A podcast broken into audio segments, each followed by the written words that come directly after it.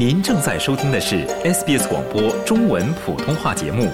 更多节目内容，请浏览 sbs 点 com 点 au 闲斜杠 mandarin，或下载应用程序 SBS Radio App。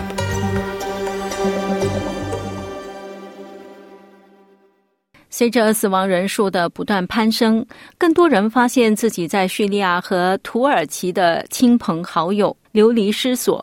世界各地的救援物资开始涌入灾区。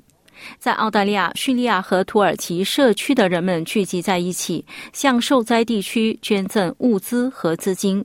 下面请听报道：朱利安娜·杰德仍在接受无法想象的损失，他的姐姐和姐夫以及他们的四个孩子都死了，他的母亲仍然下落不明。I can't answer phone because she missing. Maybe she died. 我无法接通他的电话，因为他失踪了。也许他已经死了，我不知道。没有人告诉我，什么信息都没有。我姐姐和我姐姐的孩子都死了。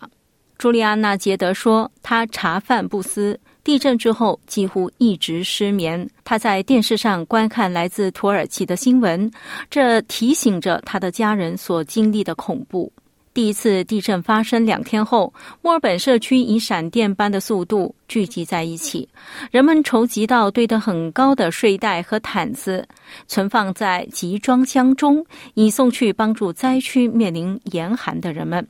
这些志愿者说，人们的反应令人惊叹。Um, we put the call out yesterday on social media, um, and 我们在社交媒体上发出呼吁之后，真是太棒了！我们收到了一卡车的捐赠。现在在来我们这的路上出现了拥堵，人们只是想来送东西，这真的太好了。我们刚刚使用了我们的社交媒体发出呼吁，这是我们在二十四小时内得到的回应。我们有两个装得满满的集装箱的物资。准备出发送往灾区，我们期待另一个集装箱也尽快装满。唯一缺少的是物流。在悉尼的高端土耳其美食餐厅 McDonald's 的所有者兼创始人桑麻西维瑞格卢对菜单进行了调整。他们计划在周末接待数百名社区成员，发挥他们的作用，通过卖食物筹集资金，帮助救援工作。The magnitude of the problem is a lot more than what we see.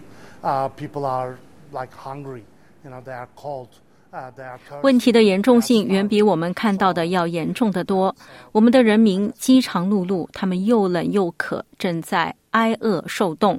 所以，所有的物资都很重要。我是觉得有必要尽我所能提供帮助。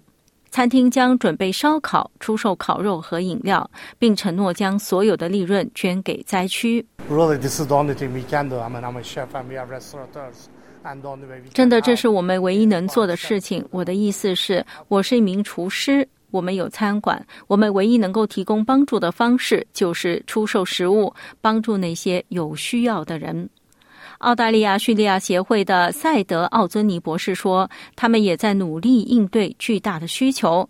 他们开展了一项运动，为叙利亚北部的人们准备干粮包。” We are human, no matter if we are in Australia, in Melbourne, in Turkey, or 无论我们是在澳大利亚、墨尔本、土耳其或叙利亚，还是世界其他国家，我们都是人。归根到底，人类是来帮助人类的。与此同时，朱利安娜·杰德希望本周飞往土耳其，将她的侄子和侄女带回澳大利亚。我想把我的家人带到这里，我想照顾他们。我的朋友们想照顾我的家人。想听到更多这样的故事吗？您可以通过苹果播客、谷歌播客、Spotify。或者您喜爱的方式下载收听。